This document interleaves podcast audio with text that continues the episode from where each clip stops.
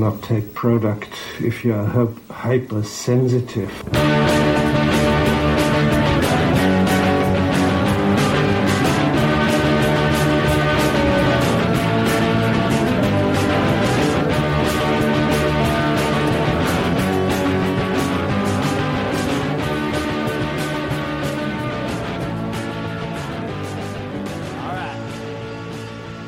Oh, hey there, Internet, and happy Halloween. Welcome back to the Intoxicated Podcast. This is a podcast where I typically have my friends on and we talk about life over a couple drinks. This week's a bit different. This week, I have two very, very special guests on the podcast. Super excited for this one because it is in the spirit of Halloween. I did want to do something super cool for you guys and something that I'm actually extremely interested in. One thing I will admit on the show right here and now is that I do have a guilty pleasure for any type of paranormal investigation show. Um, specifically, Ghost Adventures is my guilty pleasure. I'm a little bit obsessed. Um, I just love anything paranormal or spooky or weird or creepy. Um, so I've always been interested in paranormal investigations.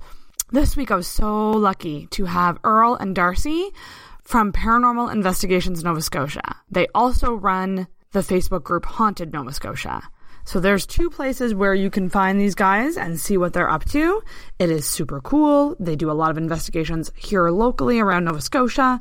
And they know a lot about the subject. They've been doing this for a very long time. So I was lucky enough to have them over last week to record. In this episode, we learn all about paranormal investigating. We talk a lot about spirits, the different experiences that Earl and Darcy has had that have kind of gotten them to this point of being paranormal investigators. So it was really, really super cool.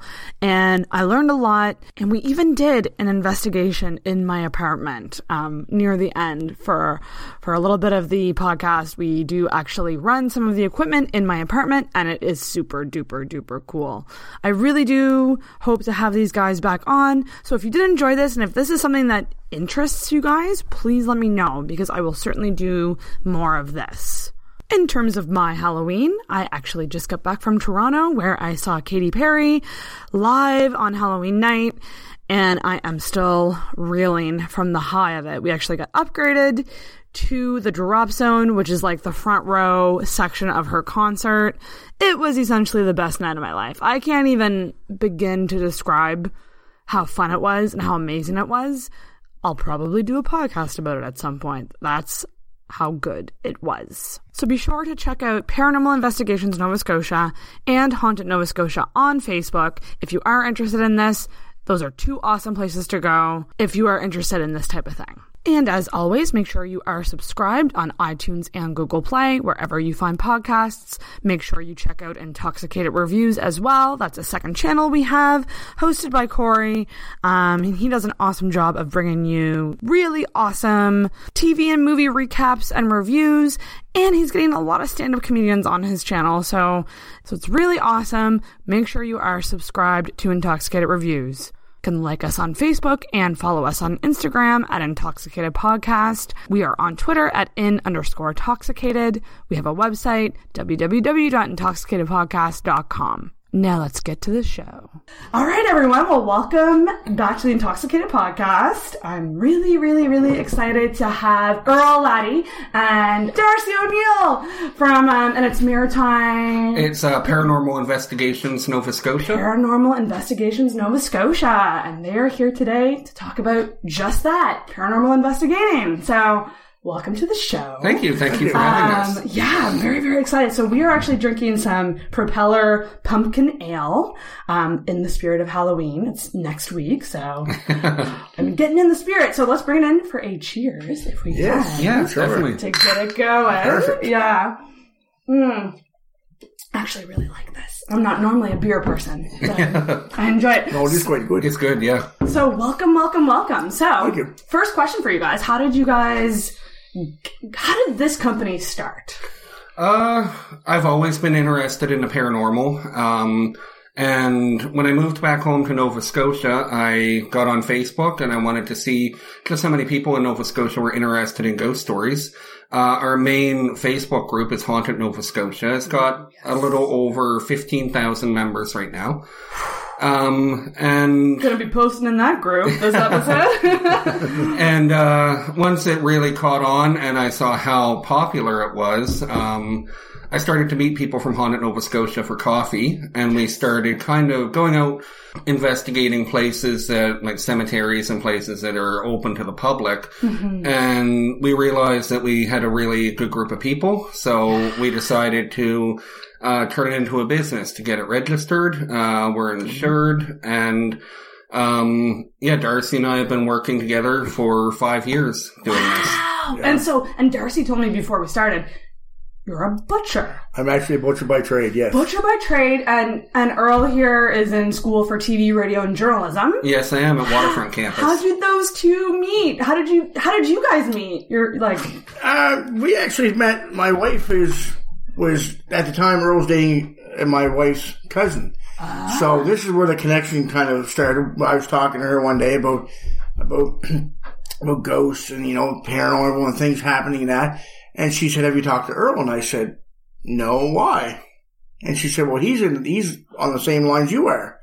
And I said, and then a light bulb clicked in. I was like, well, I know who I'm going to be talking to next. we're gonna hang out. Yeah. We're gonna have some talks. So I went and uh, met up with Earl one day. and We were chatting that, and he was telling me, you know, there. So I started this hunt in Nova Scotia. I'm looking to start, you know, paranormal investigations in Nova Scotia. What do you think? And I thought, Yes. I am game. That's all there is Please to it. yeah, let's go. Let's do this. Yeah. So, um, how many people on your team in total? Uh, we have 11 members right now, um, and that allows us to uh, go to different places on the same night. Like team members might be, some might be in Amherst, some might be in the city. Uh, if we get a lot of requests, uh, I can decide, okay, who's off work on a certain day? Can you go do this for me? Right. So yeah, we cover a lot of distance. Um, all of the members of my group are uh, extremely professional. Uh, Darcy and I have known them for years. We're all very, very close friends. That's awesome. Yeah, and um, basically, I think we've always stayed right around the ten member, Yeah. eleven member level. Good amount. Yeah, nice Not and too small. big. Yeah, Yeah. exactly. Yeah. Yeah. It's, it's just big enough to cover ground, Exactly. but, Yeah. but small enough to stay intimate and stay. Everybody like, knows each close-knit. other. Yeah, exactly, and everybody's close friends. So And so if someone wanted to join your team, do you, you like, and let's just say they literally just have an interest in ghosts. They, Okay. they just have the interest. Would you train them? Like you'd obviously train them in all the equipment and everything. Uh, we do, and I'm also going to be training some of my members in editing soon, so that they can help out with that. Um, but yeah, people can reach out to us uh, and say, and people often do. Uh, how do I join? And basically, um, through the winter months, we're not as busy as the summer. I don't like to have investigators out on bad roads, or you know, you never know when a storm's going to kick up. So so true. Uh, but yeah, and basically, um, if somebody's interested in joining us, I meet them with another team member and we just sit down and have a beer or a coffee and talk to them and get a, they can get a read for what we do and we can get an impression on what they're all about. And our main thing is just for people, new members, to realize that it's not like TV and you don't always get oh, evidence. Yes! That was something I wanted to bring up. Yeah. because I think that there's kind of a what's the word? Maybe like a stigma attached to paranormal investigators where people are just like, oh, they're they're making something out of every little noise, and it's like, no. And paranormal investigators, they're investigators, so like it's your kind of job to figure out was that the wind or was that something else? Exactly. Exactly. Like yeah. you kind of have to, because like I watch. You guys are gonna laugh. Ghost Adventures, which is one of the big shows on Yeah, TV, yeah, it Yeah. and it is very like there are very lots of frills and lots of editing and lots of reenactments and stuff, and it kind of gets away from the, the meat and potatoes of paranormal investigating, which is like, yeah, sometimes you're not going to find anything. Exactly. You know what I mean? Yeah. Like, but that's that's why you like that's why it's really neat because it's kind of combining. So, like a science, dare I say, or like It- the there technical side of science to things? it, yeah, yeah, definitely. Yeah, I would Yeah. say for sure there'd be a science to it because, uh, you know, you have to take in consideration, you know, um, you know, you're, if you're going to a building and you're looking at it, you could take in consideration the engineering of the building, the, how the building, what year the building was built, Mm-hmm. you know, what's the history behind the building. So it's all, um, you know, I would say a combination of history and, you know, and science to put it all together. Technical too. Yeah. Yes, the it is. technical side of things. Because as paranormal investigators, like you must have a belief of ghosts, but at the same time, you're going to debunk, debunk stuff. We do. Oh, yeah. sure. Yeah. And that's what's like, that's what I love about it. Cause it's not like you guys are total, like, oh, everything is a ghost. yeah. It's like you're in between a skeptic and a full believer. if that Exactly. If that Yeah. makes sense. You're kind of in the middle. Yep. And that's kind of where I fall, which leads me to my next question, which is, I guess, where did the interest come from? Did you guys have any experiences that kind of made you all of a sudden be interested in this world? Like, I- ooh, you're smirking. We He's smirking. did, I love this. Yeah, it's, it's uh, you want to go first? Ooh, I grew yes. up in I grew up in a haunted house. Um, my parents just sold it, but uh, it's a it was a farmhouse and it was over 200 years old. And uh, the first thing that I really remember noticing, I was probably about eight or nine, and my bedroom light would come on or off. Uh, but it wouldn't just, it wasn't like the bulb flickering. I could actually watch a switch go down or turn, or come up. And at the time, uh, my sister, uh, is a year older than me and she had similar things happening. Now at the time, because we were young, my parents, of course, said, no, no, it's just your imagination. Yeah. But when it came, to, when I really started getting involved in this and it turned into a business, uh, my parents were interested in what I was doing, and then they both admitted that yes, like we always knew that there was a few odd things going on here, and that the house was haunted. Uh, but you and your sister being young, we didn't want to frighten you, so we just always said, you know, just it's your imagination. It's an old house, so. Uh, and yeah, ever since then, I've just been completely fascinated with it. And how old were you at that time? About eight, I would say, old enough to know, you know, no, mo- yeah, like to tell them, no, mom and dad, like I actually saw the light switch go down. It, it's not like the light bulb just flickered. I heard it and saw it click Saw down. it go down. That's so crazy. Did you ever find out anything about your house, like like what happened before you lived there, Uh, or anything like that? Not really. I think it was just um past relatives that like relatives in the past have died in my parents' house. Um and interestingly enough, my father's father, who passed away in the house, was absolutely terrified of the upstairs, and he was a very strict, no nonsense religious man. But he, I found this out when uh, they told me yes, we did know it was haunted. Apparently, he would never go upstairs in his own house because, in his own words, he was scared of the ghost up there. Oh my god! And this was from a gentleman that, you know, didn't believe in anything like this and very, very staunchly religious, but in his own home, he refused to go in certain areas of it. So uh, that's pretty cool. That is really cool because that's kind of something I always think about when I think about people who are hardcore skeptics. I know a couple of them. They're probably listening right now. Um, I'm not like I've always just believed in that, but um, just the idea of like, why are you so skeptical? Like, is it because you don't want to believe that things might be lingering on this earth? Like, you want so firmly to believe that there's something after death that like you you just you die and you go there and that's it. Exactly. Yeah. But you don't really want to face the fact that there might be energy still lingering. Exactly, and we're all made up of energy, and uh, and I think and I think Darcy would agree with me that that energy uh, can stay here, especially in cases where somebody died tragically and very suddenly. Um, you know, we've gotten into investigations where uh, we believe that the spirit that we are communicating with doesn't know that he's dead. Right. It just happened so quickly. And uh, we have worked with CTV for Halloween episodes in the past. And the first year that we worked with them, we went to the Five Fishermen, and uh, which used to be Snow's funeral home. And after the Halifax explosion, as well as uh, the sinking when the Titanic went down, a lot of the bodies were brought to Snow's funeral home. Uh, on one of our audio feeds, uh, Suzette Bellevaux, who's a reporter for CTV, and Darcy were asking who are we talking to, and in that video audio clip, you can hear it's Drake, um, a male voice say it's Drake.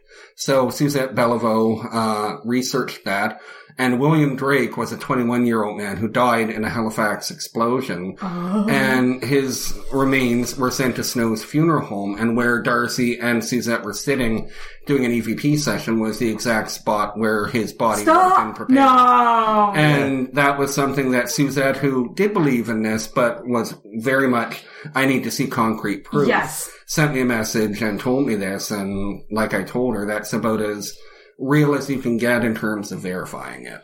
Damn. The fi- and I like that's one of the places I always hear about Yeah. when I hear about haunted Halifax is the Five Fishermen and the Henry House too. That's another one. Yeah, the Henderson Bar- on Barrington Street. Yeah. Yeah. I mean, like Halifax is just loaded with these older buildings that have so much history attached to them. Yeah, they are. Yeah. It's crazy. And when you think about it too, with the explosions, how like all of those people would have died so suddenly and so tragically that they wouldn't, if their energy is still around, they might not know where they are or what happened to them. They might be confused. And listen, The Sixth Sense, they were on onto something with Bruce Willis. They were. Yeah, they were. It's not just a, a, a twisty plot, plot line. It's there's actually legit stuff with that. so, what about you? What what what experience did you have that kind of made you interested in it? Uh, probably, like you said, probably at a young age. Yeah. Probably about eight or nine. Things started happening, you know, not necessarily at my mom and dad's house. It was pretty, pretty quiet there, but just, uh, things, like, as, as I say things, I mean, as people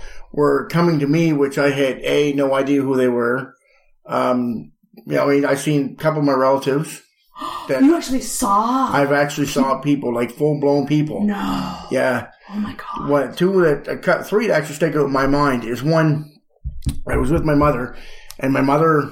I, I believe my mother has kind of the same sense I got. That's you know ability to talk and see people outside the outside the regular warm norm that other people can't.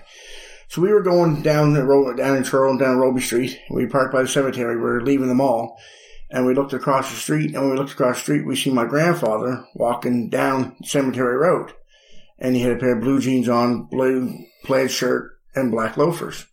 And the weird part was he was passed away for six months before after we seen him was through. He was dead for six months when me and my mother both looked and, and you both him. saw him at the same time. We both seen him at the same time, and it was almost like time stopped still. Clear as day too. Like looked like day. just a normal person walking down the street. Just like an old person walking down the street. crazy. Yeah. And then another one happened when I was at my brother's house. We were at his house there one night. And uh, we were sitting there talking that, and he went outside to smoke a cigarette, and I was in the living room. And how it was, we looked in the living room, his bedroom was on towards the end of the living room.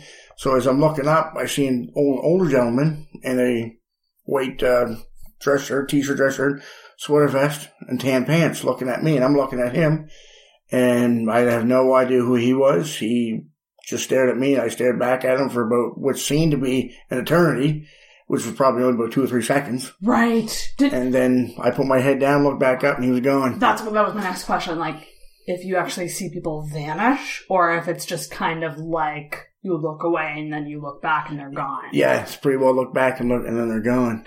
That is cr- so. Have you ever seen anything, or have you just like any people, like Uh, figures? yes, I have, and um, and a lot of the time uh, on investigations, we've seen uh, what commonly is referred to as shadow people, just a jet black um, figure, and we I've seen that quite a bit. Uh, there's a spot in Lower Truro that we go that uh, very negative piece of land. We don't know quite why. It's very hard to find a history on this land, but um, we've seen shadow people. Uh, all over that property, and they usually just stand and watch us.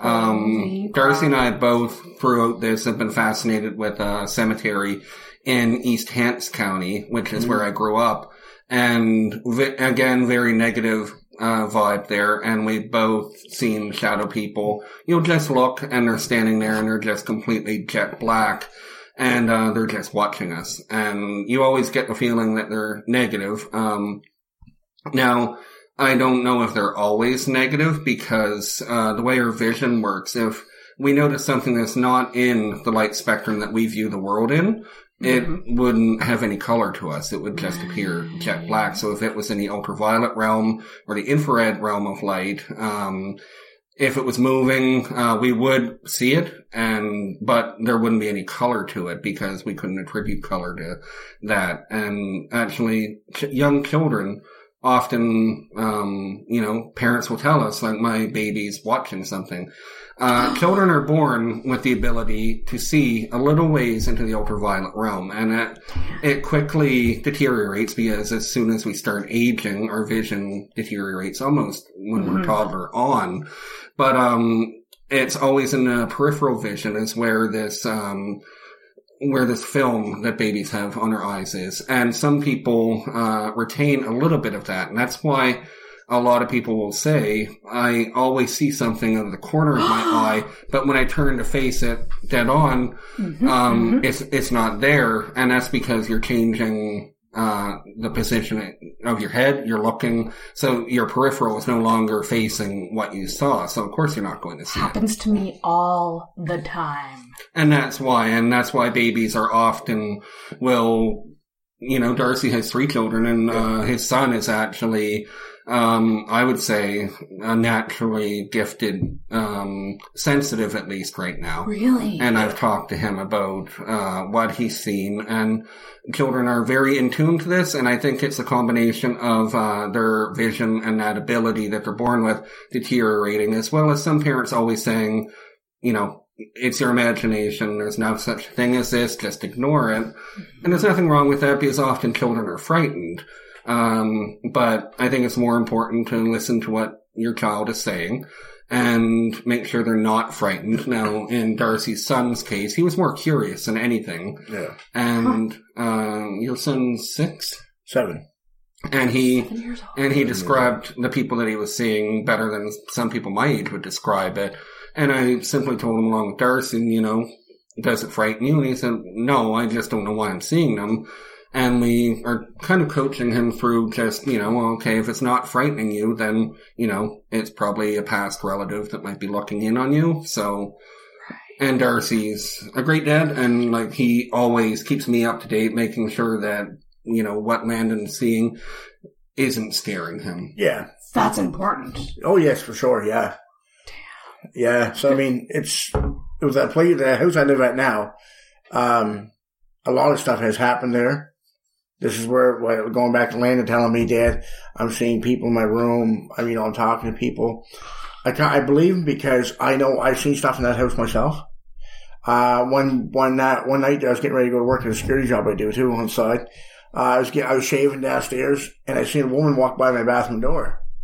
And I thought it was my wife. So Oh, I my said, uh. I said, I said, uh, I said, Lisa, are you down here? And she said, no, I'm upstairs. And I said, and I said, okay. She said, why? I said, I'm just wondering. Because I just saw you walk by me. Yeah, it was, like I said, it was a woman walk right by. I've heard that that's also a common thing. Seeing like seeing people that you know in, in real life, like that aren't dead, Mhm. almost like apparitions of them. Is that is that a common thing? Because I, I, a friend of mine told me a similar story where she was at home with her brother and saw her mom walk by, and her mom was in town at the time and wasn't home.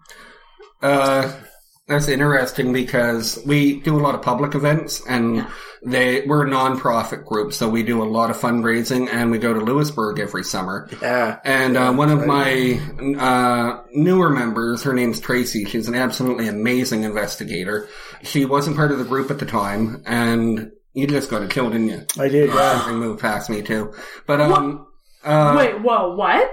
Uh, just a bit of a kill. so Did you pick up on something in this apartment? it could be Yeah. the topic that we're talking about. or Okay. It could be something else. For I now, got too excited. I got too excited. I got too But excited. anyway, uh, when we do these events at Louisbourg, uh, people can camp out or they can sleep in some of the buildings in Louisbourg. And Tracy and her son slept in the barracks uh, of the King's Bastion at Louisbourg. Nope, nope, nope, And nope, nope. uh, we uh, run the show in partnership with Parks Canada, so we know where people are sleeping. And Darcy and I stay up all night and just wander the fortress to make sure that if people want to investigate, they can come with us. Um, it's also a safety thing. We know the place like the back of our hands, so if people are lost, which you can get lost there, it's very, very dark at night. Um, so we were wandering around, and the next morning, uh, Tracy said, uh, I saw you and Darcy in the barracks at two in the morning. And I talked to Darcy and I said, we realized we were about a kilometer and a half away at that, at that time. And we also didn't go into the barracks once people went to bed because we realized that people had to get on the road in the morning and drive home. We didn't want to wake them. What Tracy saw as well as three other people were the exact duplicates of Darcy and I walking slowly through the barracks with our heads down, um, and then out the other door. And that same night, Parks Canada staff uh, thought they saw, and swear to this day, they saw Darcy and I sitting on the seawall, which is Yeah. about seven feet high, looking out at the ocean. And they were quite concerned because on the other side of the seawall is probably about a 15 foot drop down to the rocks because the tide was out. And it would be very easy to slip and fall. And we had to tell, we found out what time it was that they saw this. And again, we were at the other end of the fortress. One other thing happened that night. There was, um, there's an administration building. We don't investigate in there because there's so much computer equipment that it would, we would never be able to use our gear to get an accurate reading of anything because the computers would be setting it off. So the building was locked and a group that was wandering around, it was probably midnight, saw Darcy in that building walking up the stairs. So they start, they tried to go in uh, the building thinking, okay, they're doing investigating in there. Cool. I want to go in. And the building was locked, of course. And then we had to tell them afterwards, we have never, in our, all of our years of being there, have never Gone gone, in in that building. No.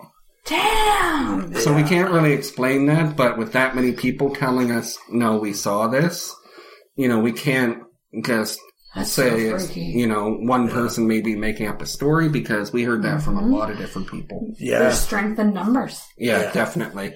And that, and uh, the first first time we did a public event up there, uh, me and her were or go our team together. We were going up, walking up through the King's Bastion area. We were coming down the back. There was a lady with us, and uh, she kept saying to us, "We got to leave. We got to leave." And I kept telling her, "We'll leave in a few minutes. I just want to finish up this recording right now." And uh, she kept saying, "No, we got to leave now. He's getting mad." And I said, "Who's getting mad?" She's like, "The king's getting mad." And I said, "Well, you know what? The king's going to get mad because I'm going to finish this." Yeah, You right? can wait. Yeah. So we wrapped it all up. She said, "Well, I'm leaving. I'll be. I'll wait downstairs." We're like, "Okay." So I wrapped everything up. We came downstairs. Me and Earl kind of walked down. I walked. Earl was on the bottom step, and I was on the probably the third step from the bottom. And uh, all of a sudden, what sounded to me, and you heard it yourself. I as You turned yeah. around, looked at me, and said, "Are you okay?" And I said, "You heard that too." He said, "Are you all right? Did you fall?" I said, "No, I did not fall." What it sounded like to me, and after I explained it to him, both of us agreed. It sounded like a pair of work boots going down the hardwood, st- hardwood floors, like oh, stairs. Wow. And I, like it was coming after us, like it was pushing me out. As soon as I get down to the bottom of the stairs, I looked at it. I was like, I just, "There's something here. I gotta go." It, just, it was just You gotta go. totally. Have either of you ever ever been shoved or touched or like has anything physical Yes. ever touched Yeah. you? Like I mean, you get chills and you get like temperature feelings and stuff like that all the time. I imagine, Yeah, but like the feeling of like an arm on you or like yeah, someone pushing you. We both had um, our shirts pulled. We've both been pushed. Um, uh, gear that's in our pocket has turned on, like a flashlight. We'll feel a tug on our pocket, and all of a sudden, the flashlight, whatever's in our pocket, will turn on. But yeah, both definitely both of us have uh, physically felt things, and as have people that go to our events. Some of them uh, are completely thrilled because it's validation, and there's some people that get quite frightened by it as well because they're not expecting anything to happen. Do you get any like skeptical people that come out with you We and do. walk away not skeptics anymore? We, we Yes. do. And we Yeah. love we love skeptics. I think they keep us honest as investigators. yeah, Um, very true. but yes, Darcy uh, had somebody come up to him that told him after an event in Truro that he was uh, a non-believer um, up until that event, and something happened that Darcy can describe that uh, completely changed his mind. So what we do is what a lot of people probably, if you watch ghost shows, you see the Yeah. light communication where they turn the flashlight off and on. Well, I, I use that quite a bit in my investigating. So I, I was with the guy, and uh, I could just tell his body language was just he was didn't want to be there. His wife was excited. He was just being a downer. You know, I don't want to do this. So I said to him, I said, listen, I said, I can, I can guarantee you I can change you into a believer real quick. And he said, I'm well, getting, I'm get, like, you haven't even gotten to the, I'm getting chills already. Okay. And he said, uh, He said, if you can do that, he said, uh, he said, you know, you, he said, you make me a believer. And I said, all right. So I turned on a mag light, which most people know. If you've been around mag lights, they turn on and off. That's it. Right. And so and so you turn the light on. No, I turn it off. You turn it off. And turn it off, yeah, Ask I questions. Yeah, I'll ask, you know, if there's any ghosts around here, can you please turn the light on? I'll wait Mm-hmm. probably, you know, three or four minutes. And usually after within the first minute, I get a response. Mm-hmm. I'll get the flashlight will slowly dim on. oh my god. Oh my And then, god. and then I, as this, as I asked it, the light dimmed on. And I'm looking at the other guy that was telling me I'm, you know, he's not a believer and he's, his eyes are just like this, like, you're like, okay, you know. So I, it lasted about probably 10 minutes of this light communication off and on, off and on. So at the end of it, I said to the, said to the gentleman, I said, uh, you believe it or not? He said, well, he said, yeah, you got more questions than I get answers for you now. And I said, so you believe her? He said, well, he said, you got me working towards it now. Oh wow. Yeah, so. It's almost like it reminds me of like animals are always attracted to people who aren't animal people. Yeah. Like, exactly. They, they Yeah. can tell if you're not like cats. Will like go up to like people who hate cats and like Yeah. rub up against them. It's like that with ghosts too. Yeah. Um, one thing I wanted to go back to is the shadow people thing. Because I have a question for you. Because when I was kind of telling you over Facebook about what I experienced in this apartment, do you think that there is a link to from sleep paralysis and the paranormal? Because I experience sleep paralysis a lot, Okay. and with that, I experience the shadow people. Like I've I've seen dark figures in my room all the time, and I've always just been like, oh, it was probably sleep paralysis. Okay. But a Uh, part of me is like, was it? well, I can show you something first, and you can tell me if this is anything that you've seen. Oh, stop! Oh my god! Don't! Oh my god! Um, That's terrible. Uh, not the hat. I, I, I've never Not the seen the person with the hat, but that it, it, and he's in a doorway, right? now, this depiction of uh, a shadow person, and I have tattooed on it's it, terrifying. um, has been seen uh, all over the world by thousands of people. so many people see it. Um, and uh, sleep paralysis, uh, the term, and I believe it originally originated from Newfoundland, is old hag syndrome. the old hag, yeah. mhm. Uh, people sense things in the room. Some people see them in the room. Some people see an old decrepit woman holding them down. Um, but sleep, I think, um, with sleep paralysis, I think it varies case by case because some people, um, sleep paralysis doesn't have to be tied to the paranormal. And, Right.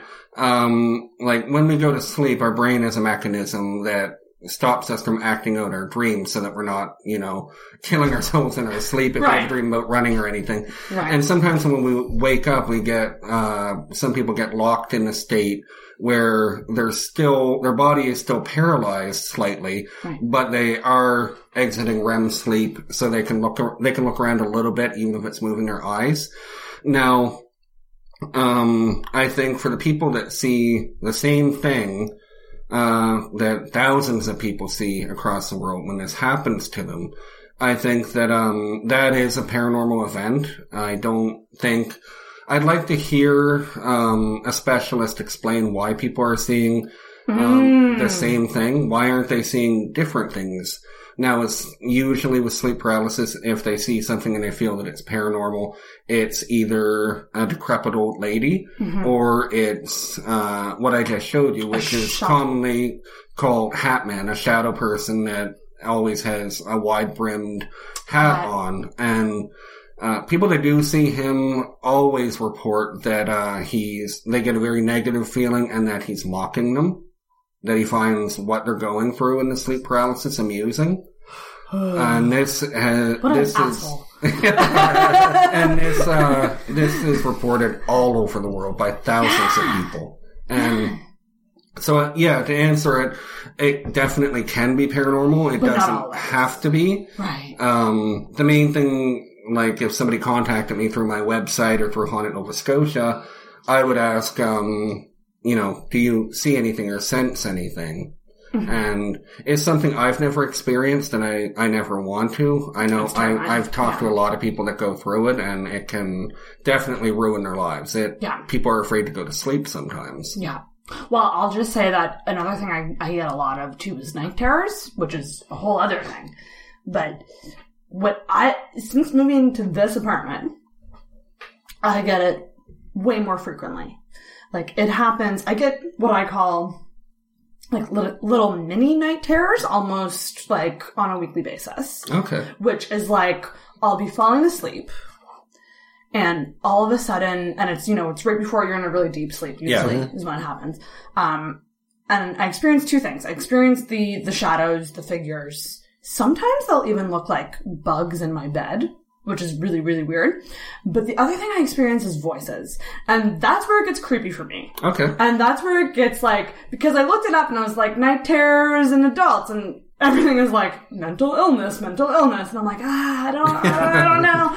Um, it's really common in kids, but I get, I hear a male voice a lot Okay. and it doesn't sound like English to me. Like I, I never remember what it's saying, but usually it'll be a couple words and then I'll Yeah. I'll jerk myself out of whatever sleep state I was in. I don't even know if it was asleep. Like, I don't even know if I was fully asleep. And that's why I'm always questioning, like, Okay. is this, what is this? Yeah. because apart from that, um, I've had cupboard doors open. I've never seen them open, like you said, Yeah. with your light switch. Yeah. But I've looked over and, or I've heard creaking and then I've looked and seen things open. Um, I've had water glasses. I have two water glasses on my side tables that I leave out for my cat. And she's the most well-mannered cat out ever. She never knocks stuff over. I've had those tip over in the night. Um, I woke up once to my lights fully on. Okay. Like, I woke up and my lights were on. And people are like, oh, you just, you just, you, you might have sleepwalked. Like, maybe you got up and, and turned them on. Yeah. And I'm like, I've never sleepwalked before. I mean, I guess how can you know if you live alone if you're sleepwalking? That's actually a good point. But stuff like that. And then also back to the, the cat thing, which is my cat freaks out all the time in here. And I know that cats do that, mm-hmm. but this is like consistent. Okay. Like on a nightly basis, will something will spook her and she'll Okay. run around this apartment. So I don't know what's going on. Yeah.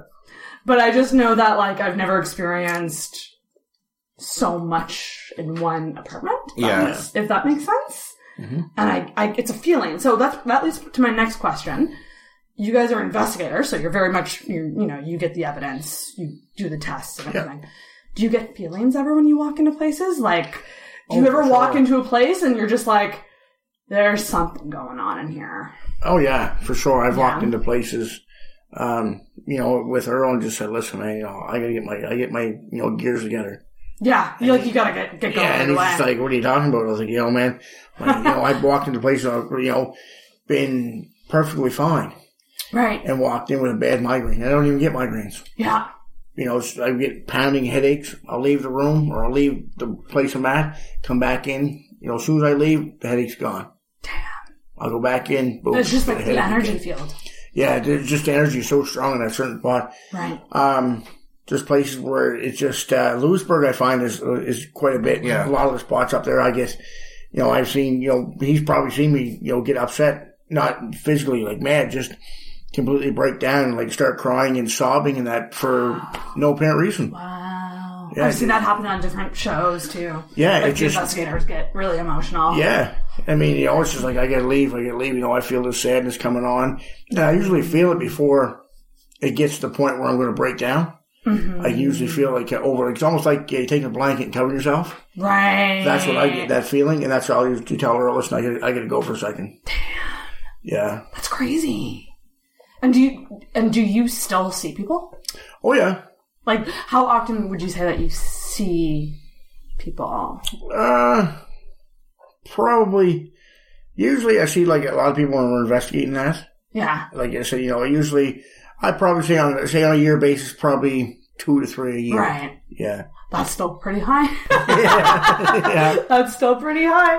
Um, what was my other? que- Oh, my other question was was like, do you think that? And this could just be like, you know, it could be half and half. But do you think that spirits are more attached to people or places? Like, in other words, like graveyards. You know, people are buried there. Yeah. But I've never been in a graveyard and felt like feelings like I would if I walked into that person's home or where that person worked or do you know what I mean? Like I, I truly feel like they hang around where they like where they lived.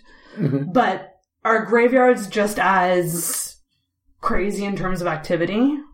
Uh, they can be. It depends. It's the same as anything. It depends on the location, but uh, graveyards also uh, experience a lot of high human emotion, like um, grief, things like that. And we've found that, uh, you know, if there is something hanging around a graveyard, it's usually quite negative. It's almost like, uh, like I said, shadow people.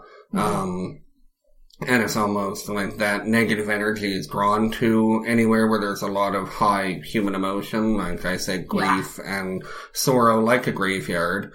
Um, some people uh, are naturally gifted, and they always think that uh, every place they live is haunted, but they're just picking up on different energy fields. So it might not be the location that's haunted. They're just always aware that a certain energy field or spirit might be close to them or attracted to them uh, for whatever reason. Yeah, I've always felt I've been more on the like because I've never seen a clear ghost, like a clear. I've seen shadow people and all that, but like I get more feelings, like feelings. Okay. Yeah. If I walk into a place and just like oh, something feels. Um, I went to school at St. FX in Antigonish. I'm from Antigonish. Okay. So there's two things I want to bring up with this, which is number one is that St. FX is really haunted. I don't know if you guys have ever investigated there, but you should. We have, yeah. Um, I lived in the, the res that was the haunted one, the Okay. Mount St. Bernard, which is where people said that they saw a blue nun. Um, because the nun, I guess, like back in the day, had an affair with a priest and then was so torn up over it she killed herself da da da da. That was the most terrifying place I've ever lived. like that, it's old and like you would just feel like you were being watched. And I never really experienced anything other than that feeling of like, "Ee, something isn't right here. Yeah. But also, have you ever heard the Mary Ellen Spook ghost story? Yes. Oh, that one creeps me out so much. I don't know why. I don't know why I have such a like. I think it's just because I'm from that area. Yeah. Um, I know that there's nothing remains of that that The foundation Place. does. Yeah, Were you, did you, have you guys ever done, done it? Earl has. I have. I have twice. You yes. did? Oh my god.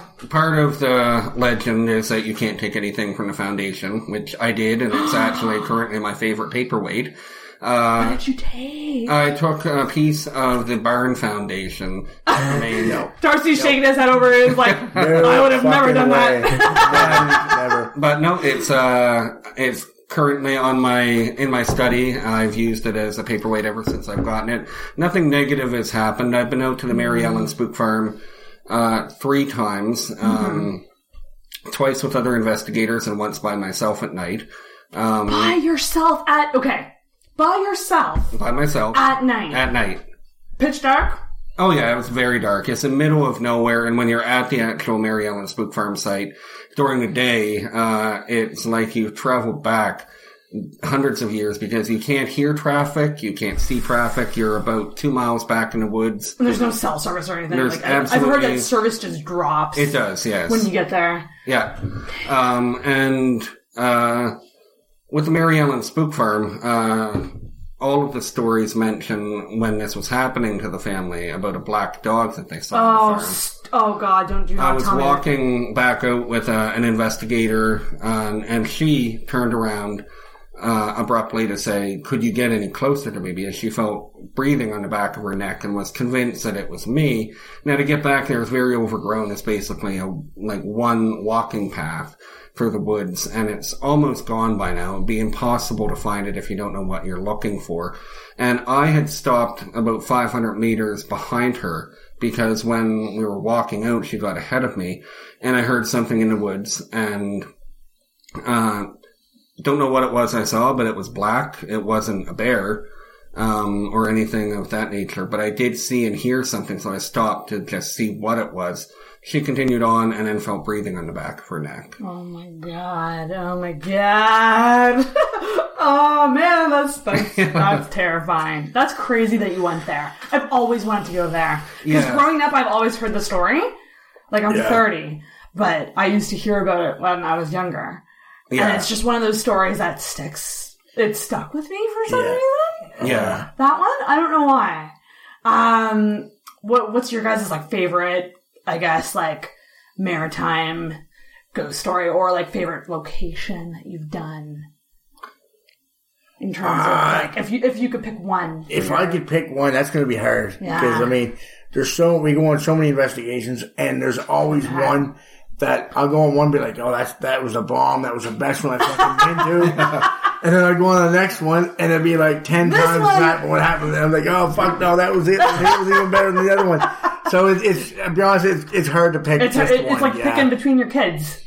No, no, yeah, that's right. That's right. Yeah. You can't do that. I can't right? do it. No. Yeah, I, feel the same way with my podcast episodes. I'm like, that one was the best. No, no, this one was the best.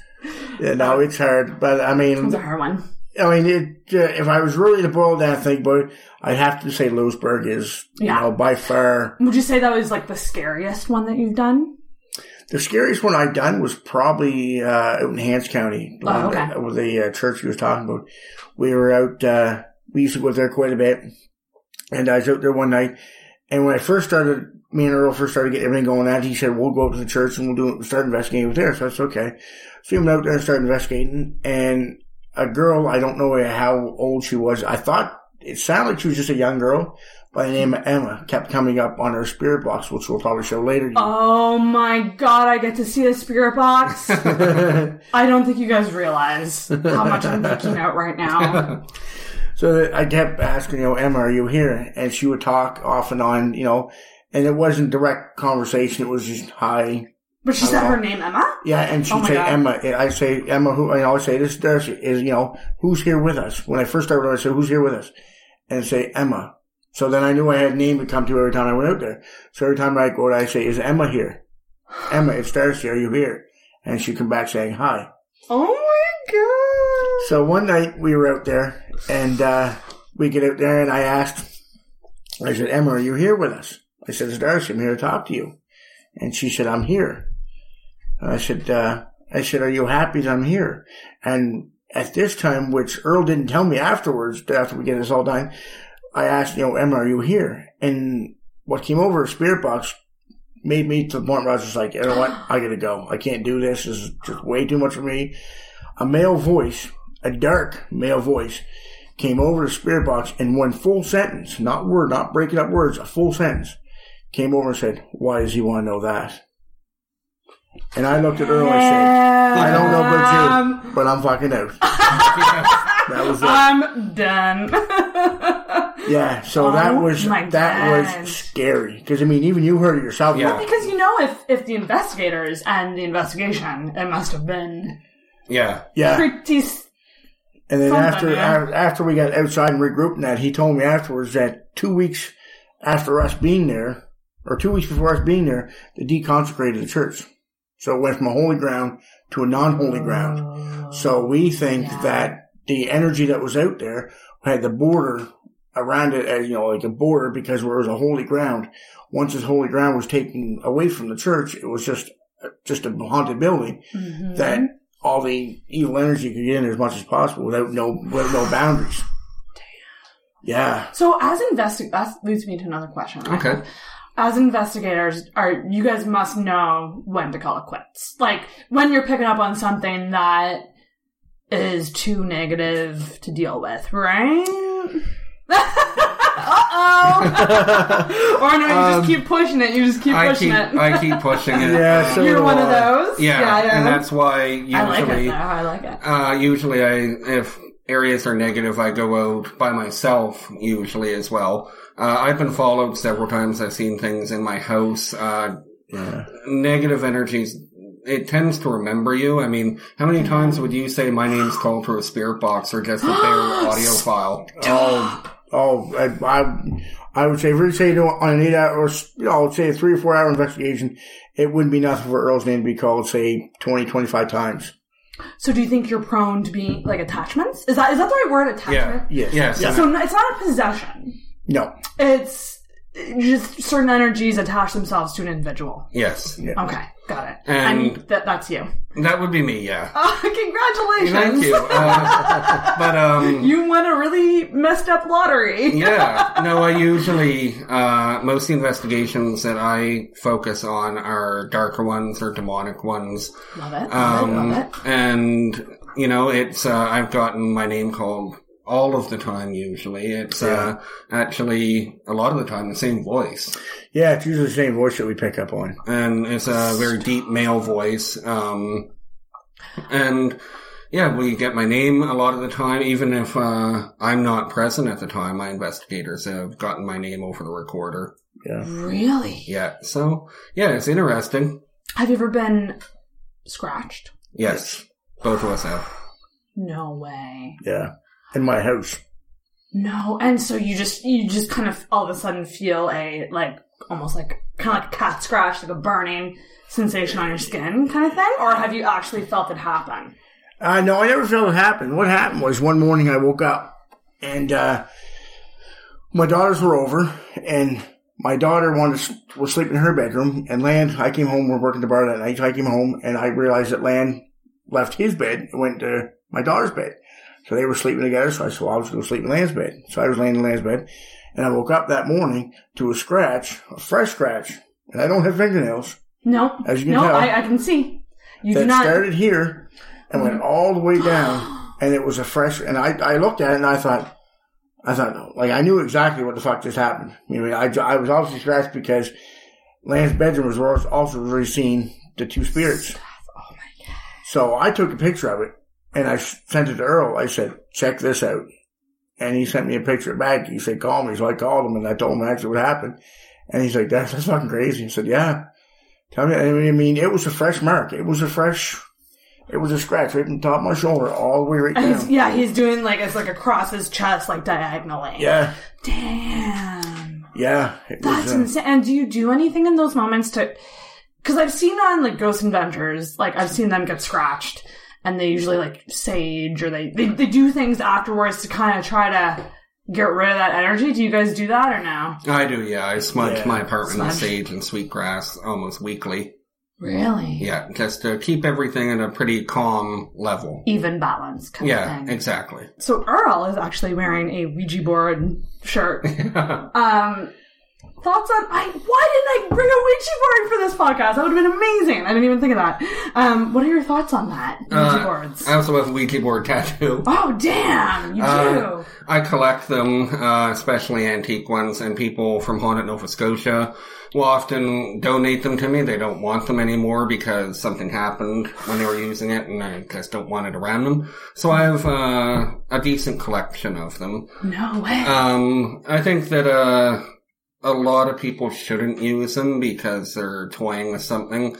Um, they can be dangerous. Not the board itself, but the act of trying to communicate with spirits can be very risky, and that's where, uh, like Darcy and I, um, have had things attached to us. Other members of my group have as well, and that's always a real risk. Um, and it can mess up your life pretty badly, especially if you feel that there's something negative in your home and you don't know what to do with it, or do about it rather. right. Um, That's when you ask the question, "Are you good or bad?" And it goes towards the yes, or it goes to you know bad.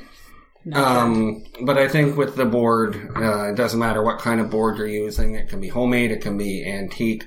It's the act of people collectively trying to communicate with the spirit world. right. And a lot of the time, I don't think that they're communicating with what they think they are. Most people use a Ouija board when they want to talk to a loved one. And I always tell people that, you know, there's no reason why the spirit of your loved one would still be here. And a lot of investigators, and I'm one of them, feel that anything that you communicate through the board is very chaotic, messed up spiritual energy. It could be people that don't know they've died. It could be something darker and more demonic that, um, you know, will try and trick people. Um, so it's something that people should Be cautious stay, of. be cautious of. I don't yeah. say stay away from altogether because I do. Oh, really? So it wouldn't have worked if I had a Ouija board tonight. If You you been like, have put the "No." Ouija board on the, on the table, I'd have been said, sorry, I'm done. Really? So did you have an experience with the Ouija board that was like really like that Uh, made you kind of just turned off from it? Yeah, yeah, it was just we, a bunch of us were, you know, having beers one night and they brought one out and it used to be about, oh, 15 years ago and they started playing around with it. It was just, you know, when you get an off, off feeling on something. So we're, they're asking questions that, and they kept saying, you know, is this? I kept going back to Z O Z O, and I said, no, no. I Oh knew, no! I knew exactly what that meant, and I said, no, fuck this, I'm done. Should be. well, Yeah, I'm not going to so- say it. No, You but can't they say it. they kept going back and forth with it, and I mean, it might have been them doing it. I don't know, That's the thing with Ouija boards. You, it's, it's really hard to tell. but I mean, like I said, I don't knock it. Don't get me wrong. I don't. I I think they're great. They're fantastic pieces, but they're fantastic pieces away from me. Right, damn. Because even if someone was messing with you, that would be enough to. Yeah, That would be enough to make you not want to play it again. yes, yeah. I've often been told by um. What? Are, oh, here's a question. What are your guys' thoughts on psychics? I think that people, everybody's born with some degree of psychic ability, and some people are more naturally gifted the way, in the same sense that some people are born more naturally gifted towards sports than other people. It's just, um, but I do believe that everybody's psychic to some degree. Um, I think that if you want to go see a psychic, do your research. There are a lot of frauds out there Oh yeah. um, and that are very skilled at doing cold reading. So they will research you online. Um, They will watch your face very carefully for any tells. yes. um, They're like master manipulators. They are, and again, um, I'm more of a believer that people should have faith that their loved ones, if that's who they're trying to contact, are in a better place and that they're not really reachable. So I don't really, and I'll probably anger some people, but I don't approve of psychics charging what they do for people, especially if they've lost a loved one. No, that's It's, right. That's it's, That's uh, you know what? That's a firm great. believer. That's a good point. and Firm believer. yeah. uh, if now I do know several mediums that are the real deal. Um, um, but many people see, uh, shows like the Long Island Medium, Oh yeah. Uh, shows like that, and because everybody truly is, uh, psychically gifted in some sense, um, they might notice something and then, you know, Play put- off it. play off it and put a lot of stock in the snake oil salesmen that are just going to like I don't believe that people can do readings by phone. Um Yeah. What's with that? How the I- heck? I don't understand it and I don't approve of it. Um especially because the number one customer for psychics is usually somebody that's grieving, that misses their loved one, and it might not even be a recent loss, but they might have be going through a breakup and they don't have their mother with them anymore and they want advice from their mother and then I've gotten a lot of uh, messages from Haunted Nova Scotia that um, they've contacted a medium over the phone and it made the problem worse. Um, Right. uh, so I would say do your research. Um, Yeah. Now there is uh, websites like the Canadian um, Organization of Psychics where these are people that have been um, tested and are for and that are believed to be the real deal and. Um, so definitely don't go with just somebody that thinks they're psychic. Uh, do your research if you want to see a medium. Right. And uh, again, always trust that your loved ones that are deceased are in a better place, Mhm. and that um, you know that you shouldn't need a third party to communicate with them. And that leads me to exactly why I asked you this. Because every, I've gone to a couple psychics. I, I tend to just like treat myself once a year. Yeah. Just want to find out if I'm dying alone or not. So far, mm, looking pretty, it's looking pretty good to die alone. Um, um, but, um, almost every single psychic I've been to has been like, you are able to communicate with ghosts, it's just you haven't tapped into it yet. And, which is a weird thing for multiple psychics to tell me all the same thing, which is like that I do have this gift that I just haven't tapped into it. And I think it's because I'm literally scared to. Um, but at the same time, in terms of like deceased loved ones, like uh, my grandmother is probably the closest to me that died. And Yeah. I'm just kind of, the way, the stance I kind of take on it is, if she wants to talk to me, she can talk to me, but I don't want to bug her. Yeah. That's just like kind of the stance I take. It's like there's nothing I want to know, or like it's kind of like what you said. Trust that they're in a better place. Exactly. And I think some people get so almost addicted to the fact that they can potentially talk to like the deceased loved ones that Yeah. keep doing it, keep doing it, keep doing it, and they don't actually let go. That brings me back to the Ouija board. It can be quite addictive when people are a lot of people use them alone. Um, right. That's and a lot of people use them in groups. But once you start actually communicating in any way with the uh, the spirit world, um, you have to have an off switch. You can't yeah. get overly obsessed with this. There have been times that I've taken years off from investigating. really. Um, and uh, there have been times that I've told members of my group, just you need to field calls and do investigations because I just need a break from it because it can be a bit too intense at times. Emotionally yeah. draining. It can be, and again, because I focus mainly on the negative side of things, um, uh, it can be very emotionally draining and spiritually draining. Um, Yeah. and I've had mediums that I trust that do, that have told me that there are some serious things attached to me. Really. And uh, one of my tattoos uh, is actually one of my attachments, and I everybody that sees it says, "Why the hell would you ever get that tattooed on you?" And uh, I think Darcy felt this way too, but it's my my way of acknowledging that uh, this is an attachment that I have that uh, nobody seems to be able to help me to get rid of, and it's actually oh my god! that Stop. tattoo. I And- almost gonna take pictures of your tattoos. but uh, that's, my acknowledgement that that's uh, part of the price. You've seen that? Yes. You've seen that. Yes. And, I have. and like just to describe to people, it looks like a demon. Yes. And That, uh, that's how I that's how I can describe it. Like, yeah, are and there horns? there are. It goes all around my shoulder. So Well, that's not someone you want in your life. no. um, and Darcy like would agree that people freak out over that tattoo. Oh yeah, I mean, we we go on investigations and that, and you see people staring at him. And I'm thinking, okay, you know, and then, and then uh, yeah, I'm just waiting. I'm like, okay, the questions are going to start here in a few minutes, and I guarantee it's not going to anything to do with paranormal. They're going to ask him why he has that on his. Tattoo, yeah. And nine times ten, there's always somebody in the crowd that will say to Earl, "You shouldn't have got that tattooed on your arm." It's like, Your mother. yeah, my mother, yeah. Oh, my mother likes to, likes to fucking dope too. So what can I say? Hopefully she isn't listening to this, but yeah, really?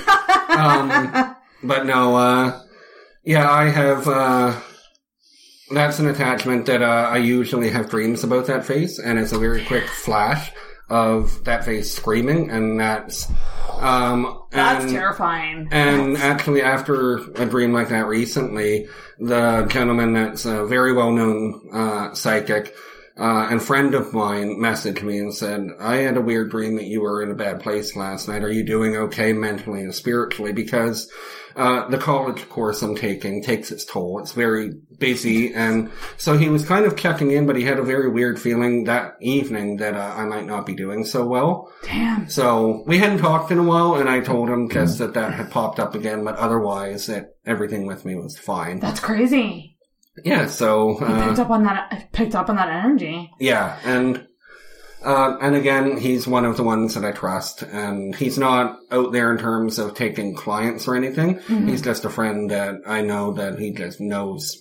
He's a very gifted medium. Damn. Okay. I have a, and you don't have to answer this if you don't want to. Okay. But I have, I have a, a, a question that I just thought of. I keep thinking of questions, so sorry guys for No, bombarding it's- you. I'm just, right. I'm so fascinated by it, and I'm so excited you're here. This is amazing. This is the most perfect Halloween episode. Has it ever come out in you in that like? I watch these shows sometimes where one of the investigators will just turn, something will turn in them, and they get either really dark all of a sudden, or they get violent, or they get has that ever happened? Have you ever been, I don't want to say the word possessed because that might not be the right word.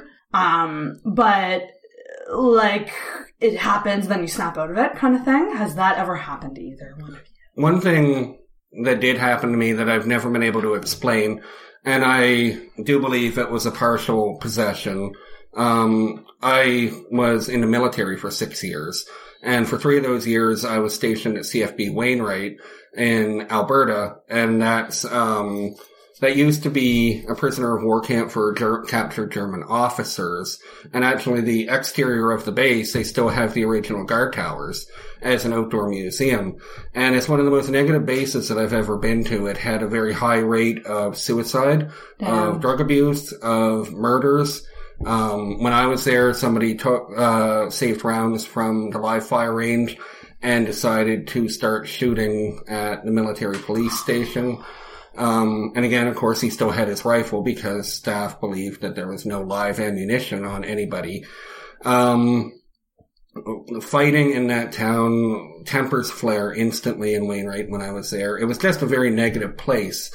Um, and in the building, in the room I was staying in, I always felt watched. In fact, I used to sleep in a common area on a couch when my roommate wasn't there because I didn't like it in there.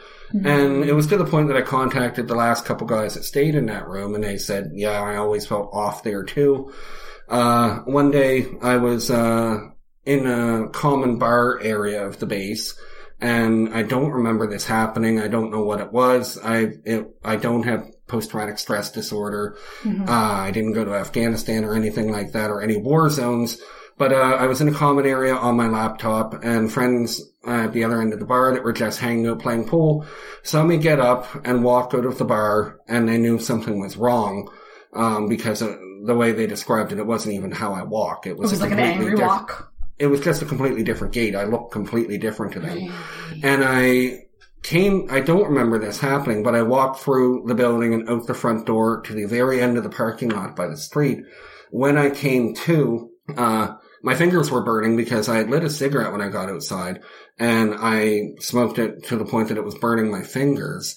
And when my friends caught up with me wondering, because they knew I was on my laptop, so their first thought was I had gotten bad news from somebody back home Right. and I was upset and that they needed to make sure I was okay. And they found me at the end of the parking lot and I was muttering very fast under my breath and, uh, one of the guys said it sounded German. I don't remember. I came to, I came to, uh, I smoked a cigarette so far down that my fingers were burning and blistering and I hadn't dropped it. Um, one of them actually had to say, Earl, you're burning yourself, man. What, what the fuck is wrong with you? And there was a, a member of this staff on the base that I didn't know, um, that also asked him, what the hell is wrong with that guy? Because apparently I came out and just completely ignored him and almost knocked him down the stairs. And then I was just standing there at the end of the parking lot. Just like very not typical behavior. Yeah, and I, I, I've never been able to explain that, but I do know that the energy on that base was unbelievably negative. So you don't really remember it happening at all. I don't remember anything. I, I remember getting a beer and sitting down on my laptop. I played an online game called EverQuest 2 back then. Uh, and I remember just sitting down and, uh, then I was outside, my hand was burnt and my friends were frightened. And that's when I started panicking because I couldn't explain what had happened to me. It was just, there's not, there's no memory of that occurring. And again, like I, I hadn't been to Afghanistan. I hadn't seen anything traumatic in a war zone. Um, high stress of military training, but you get used to that and you learn to thrive on that. Right. And this was just a switch that flipped and it's never happened since. And, uh, I even went to the base doctor and told him about it. And I didn't know at the time if I'd had a stroke or if something was seriously wrong with me, but everything checked out and it's never happened again. Never happened. So I do believe possession can happen. And to uh to get to your original question, yes, Mm. um there is mood changes often, especially if an investigation is negative or you have an attachment. And the biggest telltale thing that if one of my investigators tells me about um, freaking out or crying or being depressed after investigations, I'll recommend that they smudge and then, you know, I'm always open for them to leave the group for a while if they have to or just take a break from investigating. Take a break. Yeah. Uh, but Have you ever snapped at each other? Because of any. we're like brothers, energy? so not, not really, but, um, I, I wouldn't say so, no. No, We- That's good. That's good. Yeah, I don't think we've ever snapped at each other. No. That's a good thing. Yeah. Yeah. I mean, you, you, it's probably a lot of people are probably thinking that you, that we would in this situation, but uh, I think uh, where our boundaries. So you know, we've been doing this now for five years, six years, eight years. I don't. know How long? How long has it been? Uh, over five. Over least. five. Yeah. Damn. So we've been doing this for long enough now that we can put up our guard Yes. and you know, listen, we're here, Mhm. we're doing our thing. You know, trying to come into us. I mean, there's been times where you know you walk through. We've gone through places and all of a sudden you hit cold, cold patch. Yeah, I get that a lot. Yeah, and I mean, Mm-hmm. is that something trying to go into your body? I've had them come in You know, I've had like cold, all of a sudden be like my body be completely in goosebumps, frozen. Third degree weather, be completely frozen. Excuse me. Crazy. Yeah, so it's things like that. But as for attitude change, no, I didn't have no. You know, I didn't. It's almost like nothing like that. it's probably more likely to happen to someone like you. Yes, who it is. You you are opening yourself up in a way. Yes. Because like you said, you let you kind of like doing the more. Is like the right word? Uh, yeah, you, it is. You you you you go towards those more negative situations. I do, and I do it uh, for my own curiosity as well as uh, Right. to be able to have an understanding of what people are going through if they're going through the same thing.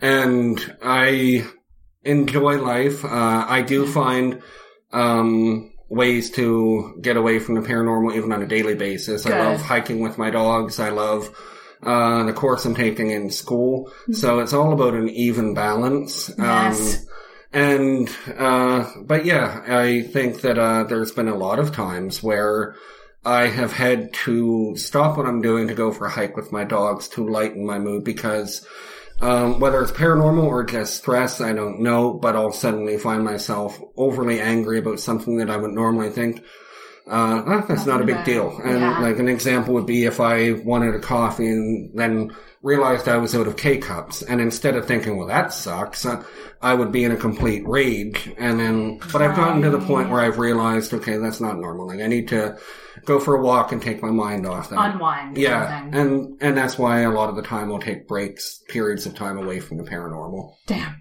Well, that's I think that's totally necessary. Yeah, definitely. Um, what's the deal with orbs?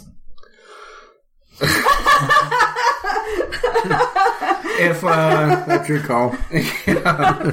Um, I don't know. I think uh, now there's so many things in photographs that could be that look like orbs. I don't even know where the idea of spirit orbs came from. Um, but uh, you know, dust, bugs, pollen, pet dander, and flash photography can all look like orbs. Now, I would say if when we're investigating, if we get a photo of an orb or a video of an orb, we only credit that as being paranormal if something major happens along with that. Right. Now, a perfect example is uh, we were in the church that Darcy was talking about, and um, we saw on the video an orb fly right down into the spirit box. Now, it could have been uh, bug, but we also, at the same time, got a very relevant answer to a question when that happened. So then, in that case, it's more More credible, definitely more credible. Yeah. And I think video too over photo. Like In if, if you cases, see a, yeah. an orb that's moving. yeah, definitely in some cases. So the reason I asked that was because I, I put in my status. I'm learning about paranormal investigations tonight. If you have any questions, someone just wrote orbs are bullshit. That's what someone wrote. Nine times out of ten, yeah, they are. They are. Interesting. But that's part of that's part of what and I think that's what I want people to understand is is like that's part of what you do is debunking things like that. Yeah. Oh yeah, So for you sure. look at all the factors involved Yep. and you say based on this evidence we can And some people get angry. Darcy and I were in, uh, uh, I forget where it was in Dartmouth, but, um, they were convinced that their house was haunted, and, um, we were Albro, getting, Albro Lake Road.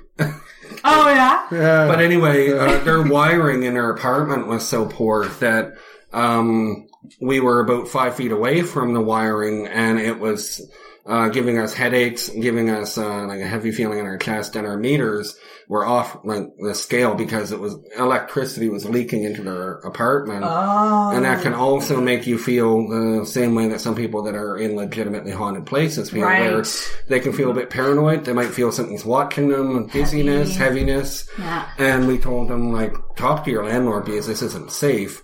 And when we told them honestly, we haven't gotten any paranormal evidence, but, you know, we have gotten evidence that you have a very bad problem. with your Yeah. life. You need to get an electrician. Yeah, they were very angry. with us. Yeah. Damn. Okay. One last question, and then I want to get into the equipment stuff because Mm-hmm. Okay. I'm so excited to see a spirit box. Like I, you have no idea. If you could go to one haunted location in the world, anywhere in the world, you have a free trip. Where would you go? Bobby Mackey's Music World. Yes!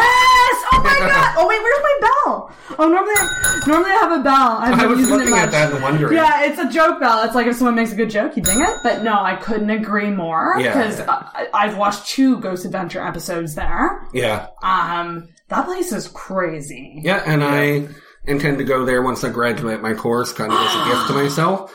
and uh, uh, members of my group are welcome to come with me, but I'd rather do it by myself all night. You would. Yeah, I'd stay there by myself. I'd have no problem with it. You would.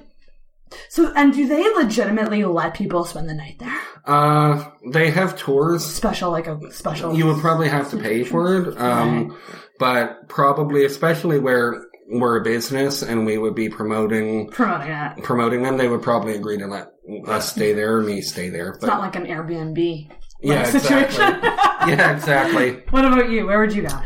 Uh, Bobby Mack would be on top, you know, top of the list For you too, yeah. But if, if per se it never worked out, I couldn't go there. I'd probably go to Eastern State Penitentiary. Yes. Oh, I know that one too. Yeah. I, I love this so much. You guys are speaking my language. I, I know that place as well. Where's that again? That's That is in Pennsylvania, I believe. right. Yeah.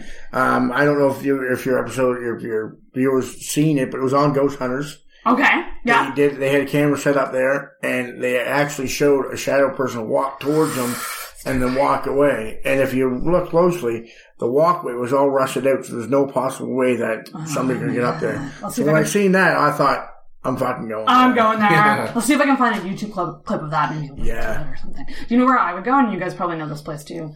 The forest in Romania. Yeah, I'd love to go there. Oh my god, let's go. Let's go. I want to go right now. That's awesome. Okay.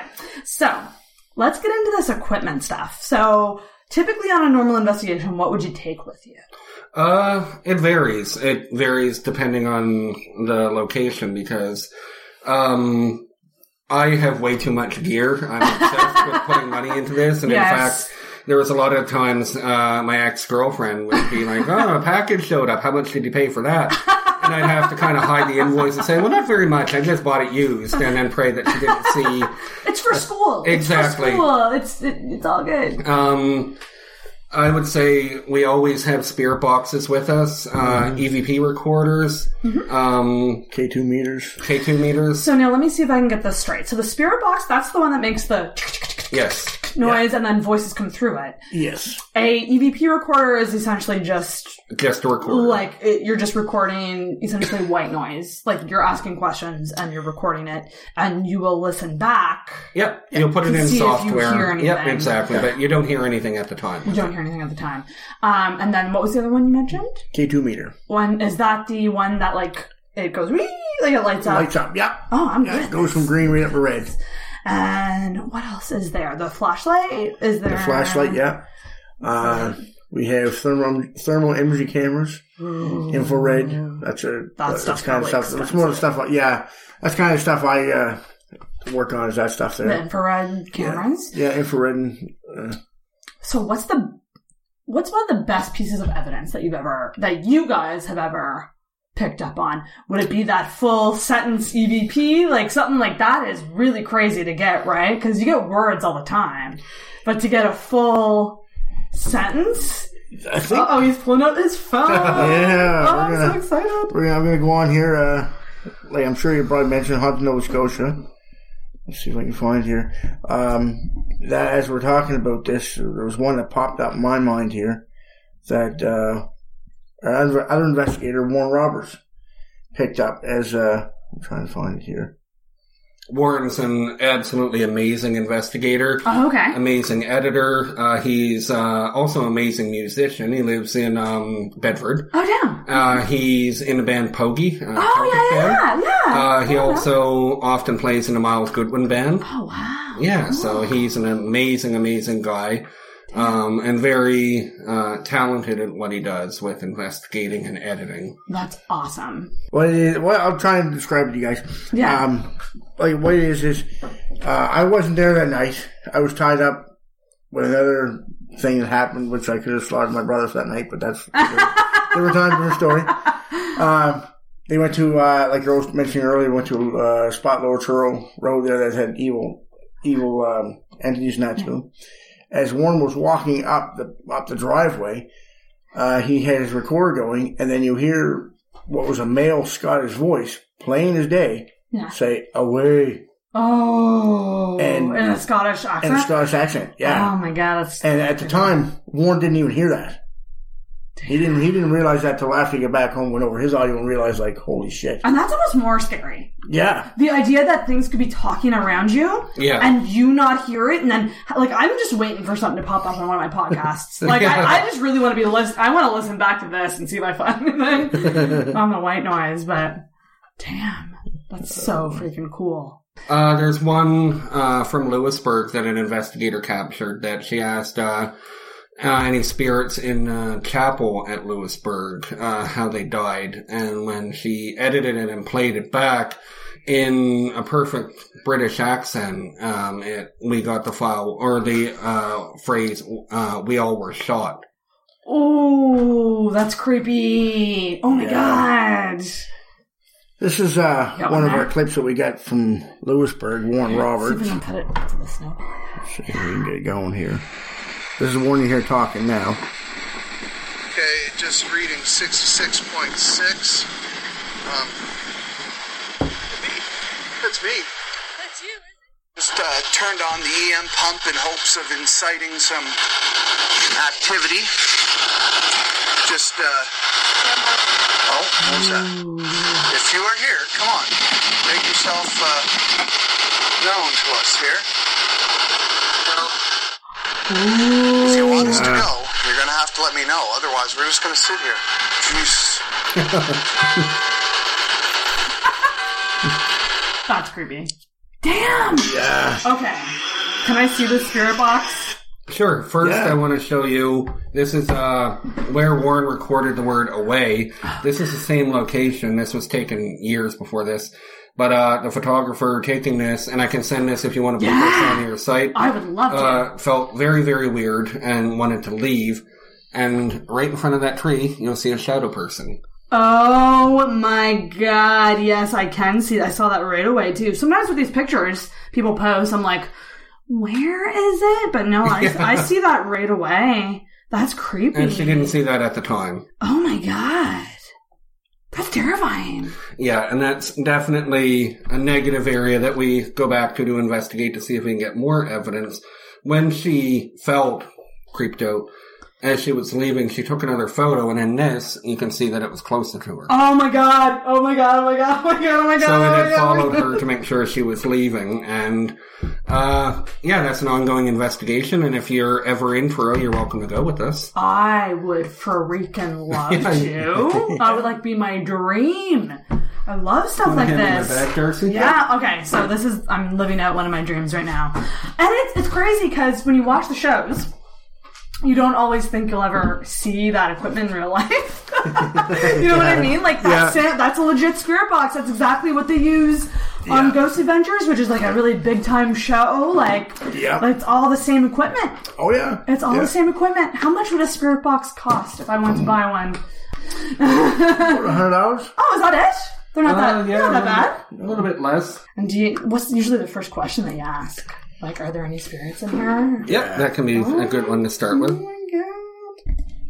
So basically, you turn it on, and it scans uh, radio frequency and white noise. Right. Now we scan at a 100 milliseconds in reverse, Mm-hmm. and in that way, if there's any phrases that actually come through, that's pretty impossible for it to be radio frequency Right. or anything else. Now, because we're in Halifax, we're going to get a lot of radio frequencies from all of the different stations. So That's right. we only really credit anything that's relevant. Yeah. So we'll give it a try and see if we hear anything. Give it a try. Turn it up a bit more, and then we should be good to go. Uh, is there anything here with us?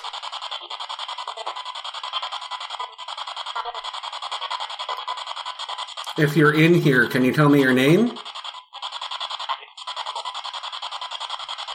Can you say that again for me?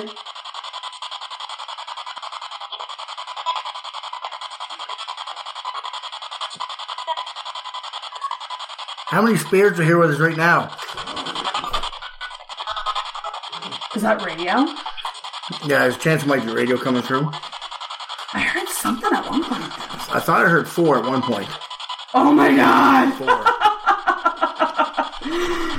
Is there any male spirits here with us?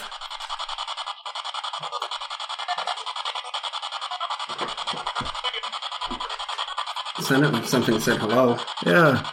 Uh, if you really want to impress us, could you uh, touch that bell? It's in the center of the table, and all you have to do is this.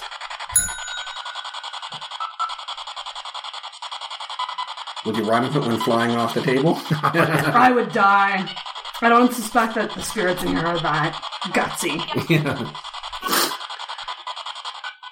Who's here with us right now?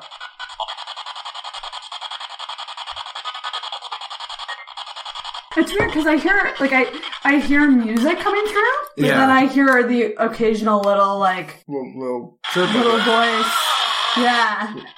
Now what we can do, this is also device that we use a lot of the time. It's a REM pod, Okay. and it's going to, uh, it's something that spirits can communicate Okay. through and with. And what I can do is put it on this table over here. Okay. And then what we'll do is actually, a lot like uh, Darcy was saying with flashlights, we'll investigate, we'll invite them to uh, touch it, to manipulate it in some way. Yeah.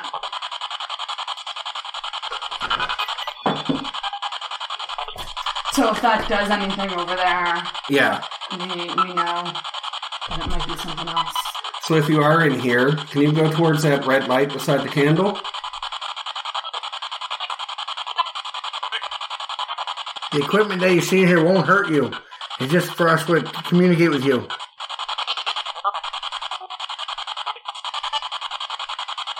Can you tell me your name? Jerry. What? I, Yeah, thought, I thought it was Jerry or Aaron. It didn't sound like radio. No, that was a male voice. I thought it said Jerry. Oh my god! Oh my god! Oh my god! Oh my god. Okay, I have to not freak out. like I need to like stay composed. I would not make it on your team. I'm too excitable. Is your name Jerry? Is your name Aaron? It sounded like yes. Oh my god!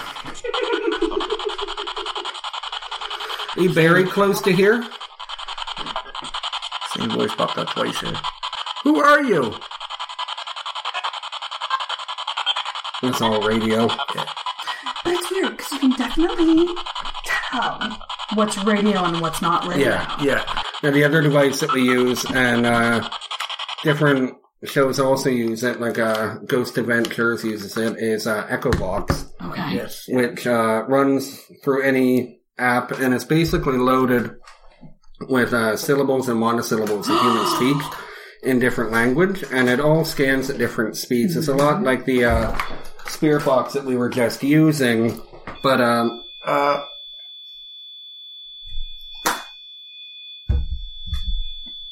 I heard the thing chirp. if you touch that, can you please touch that again?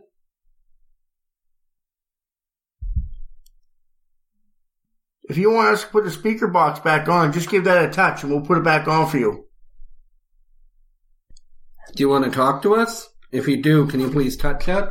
My cat is looking right at that fucking box right now. All you gotta do is go close to that machine again. It won't hurt you.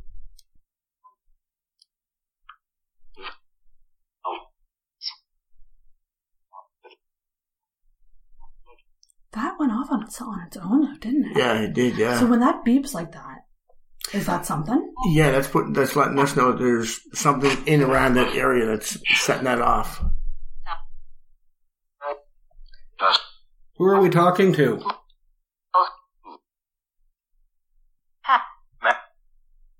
You heard that, didn't you? What did he say? Hat Man. No! Oh no! Did you hear That that? fucking- I thought it was hap. I thought he said hap. but it- I thought it was hap something, but hat. Did you hear that? Oh yeah. If you did say Hat Man, can you touch my arm? Just go towards that red light again, like you did the first time. Can you say Sarah's name?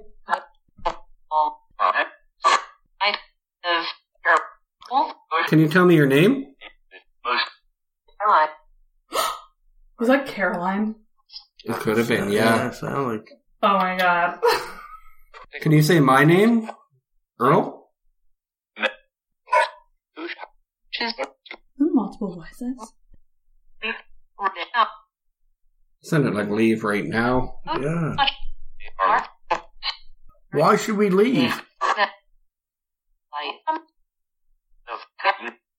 Can you touch that device again on the coffee table?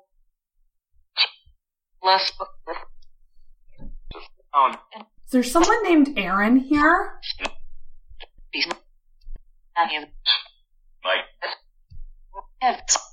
Is there anything that you want to communicate to us?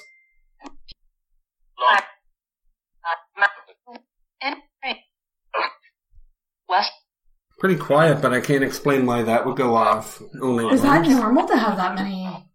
Uh, it can be, yeah. Yeah. Yeah. Is there anything that you want to say before we turn this off?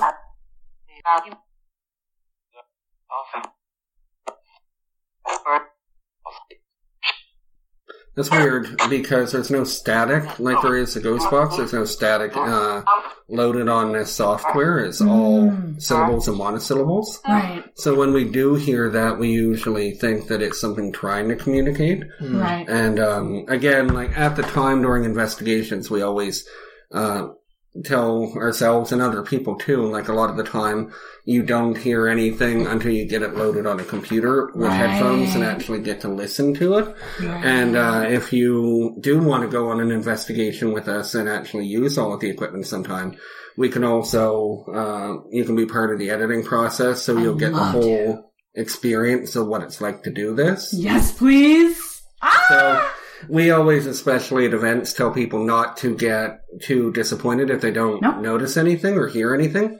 Because a lot of the time we will hear it in editing phase where we're going over all of the evidence. Should we take a quick, just audio recording? Like, uh, like we can even use these mics, maybe. Yeah, sure. These mean- will work perfectly. Yeah. Yeah. So should we just ask some questions? Sure. Um, Sure. And you guys do your thing, because I mean, I got tons of questions for ghosts, but I, I, I don't want to know if you've been seeing what I've been doing in this apartment or what. But um, I'm just gonna be quiet and sit back. What was that? Did you hear I heard that something? too in the kitchen. Knocking? Stop. No, I did hear something. Where's your cat? I don't Because that's the first thing I was wondering where I don't cats are great for jumping up on stuff and making noise. But the kitchen is where I've like stuff's happened in that kitchen. Yeah, I heard her Like- put two knocks. Like I'll be here with friends and like that will just happen all of a sudden. We'll be like, Okay, it, it also could be someone in the hallway, but hmm If you did, if you made a noise in the apartment, can you do that again for me? Can you blow one of the candles out? Or ring that bell? Touch Darcy or I? If you go close to this red light, it'll light up and make a noise like that. Can you do that for me? You turned it on there a little while ago. Can you do it again for us? And the, that can be influenced by cell phone signal, but what I don't know, what I can't explain is why it would only do it once and not and that. not again. And it did it when we turned off the. Exactly. So if it was cell phone signal, uh, like I'm sure all three of us have been getting updates like text messages, um, Facebook. Uh, Right. So that should, I put it a little bit far away so it's not Mm-hmm. right beside the phones. But if it was, uh, cell phone signal, it would be going off almost continually. You would think not just the one long tone where it didn't deviate at all. It just went for what would you say, 15 seconds? Yeah, but That was a 15 long seconds. time. Yeah. I hope that. that So when when it started was when I turned my back to put my speaker into my case here. I heard it, it beep right quick, and then that's when I turned around. When I turned around, it was it was completely lit up, beeping right, beeping right off. And again, like, uh, and for some reason I find it gets addictive because I think not every investigation we find something. Yes. So when things do Almost start happening, it's a big adrenaline rush. It's very exciting. Yeah. And, uh, we, a lot of members have come and gone in my group. Mm-hmm. Uh, just they do think that we're going to get, uh, evidence everywhere and it just doesn't work that way. you know what I would describe it as? It's like whale watching. It almost, yeah, exactly. Like, um, it's completely random and sometimes you get really impressed and you get a real treat because this is why we're doing this is to get evidence and other times it's, uh, still fun because we're a close knit group so we like hanging out together. Oh, yeah. But you leave thinking like, oh, that was quiet tonight. Yeah. And I don't think you and I have ever gotten down about that. It's always been just the enjoyment of the hobby and sharing it with other people, Oh, whether exactly, that's yeah. through our events or your podcast. Yeah. Um, and, you know, if listeners or even you decide, you know, I want to get involved with this and I don't care if, uh, you know, not every investigation has results. I mean, those are the sort of people we're looking for. I'm fascinated about it. Just people that are interested in joining a group for the long term. We don't really like people coming and going. And No, yeah, that's not that's not what it's about. But uh, yeah, just if people are interested in meeting, uh, I call us a pretty eclectic group of people. Yes. But, uh, Where can people find you? Uh, you have a Facebook page. uh, yeah, we're our page is uh, paranormalinvestigationsns.com. If they're on social media, if they just go to Haunted Nova Scotia, uh, there's a couple smaller groups that have a few people uh, that are also called Haunted Nova Scotia, but ours has fifteen thousand three hundred members. Yeah. Uh, Darcy and I are the administrators, so if people do want to join and it's taking a while, we close the group so that we can keep out all of the spam and crap like that. Yeah, so, I probably when- get a lot of that. yeah, Yeah, and yeah. fake accounts and stuff like that. So, Oh, yeah. uh, because there's children on the group. Yeah, and, and even worse than that, there's children on the group, and like the Yeah. the ones that pop up that then they start putting porn on there, and it's just not something we want Oh, children to see. Damn, of course Um, not.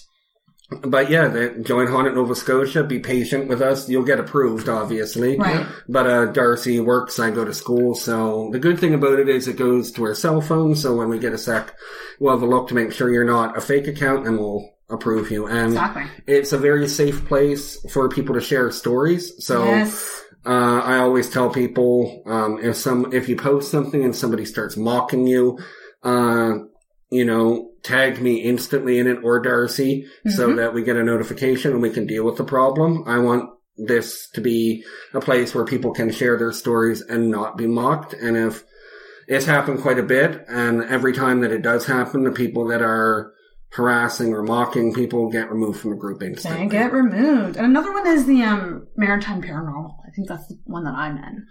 Uh, Maritime Paranormal, that's run by Justin Wiswell and his wife Erin.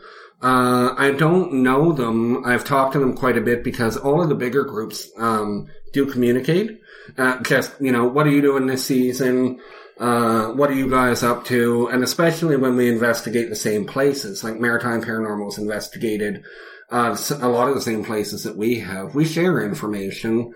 Um, I'm not, I think right now Maritime Paranormal is taking a bit of a, a break because, uh, none of us are getting paid to do this. So a lot of the time real life kicks in. Like Oh, people have families and Yeah. school. So right now I think Maritime Paranormal is, uh, they're, they're just taking a step back and dealing with the real life stuff that comes up.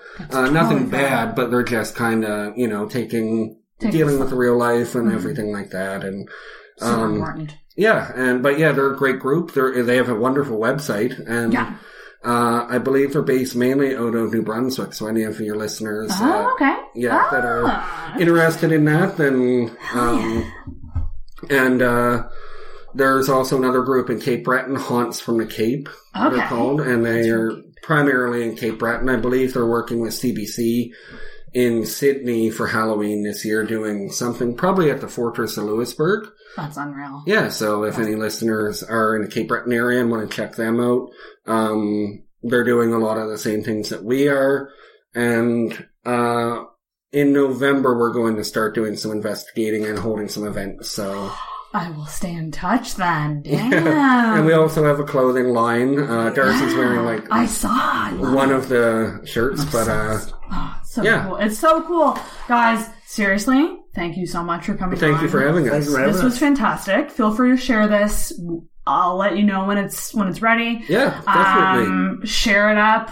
Use it as a way to to get your audience engaged. You know, because Yeah. stuff like this is super freaking cool, yeah, and, and uh, Sure. people need to know about it, right? That's right. And That's right. when we do, uh, you know, anything that comes up that you're available, you're definitely an honorary guest. So, Honorary- oh my god, that's yeah. so cool. And, you know, if we do get some stuff or if you notice stuff, then maybe it can be a second episode for your podcast. Maybe you guys can come back. Maybe it can be like a bi-monthly. There you go. series. That's yeah, right. we're always in the area, and we never. We're always very happy to meet new people. Oh yeah, for sure. I'm, I'm so glad because when I when I originally essentially I had the idea to do this and I literally posted in I think it, it was one of the groups it might have been Haunted Nova Scotia I don't remember where but I was just like I'm looking for a paranormal investigator that would be willing to do a podcast and it was like five people just tagged you like like it was just your name Yeah. and then you like you're like what's this about a podcast it was perfect it was Yeah. it was I, I didn't have to look hard And- to find you so yeah, and there you go yeah, exactly. We're always, and other members are always happy.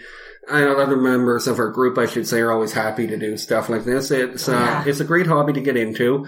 Uh, and just in closing, uh, if you any of your listeners are uh, hardcore skeptics, uh, Mm. we're always we love skeptics. They keep us honest. I want And you know, if somebody truly doesn't believe in this, then uh, they can definitely come along with us sometime. And the worst thing that'll happen is they might feel like they were validated because nothing happened. But again, I love meeting new people. I'm a journalism student, Yes. so I love the public. I love talking to people, and 100% we uh, we seem to always change people's minds.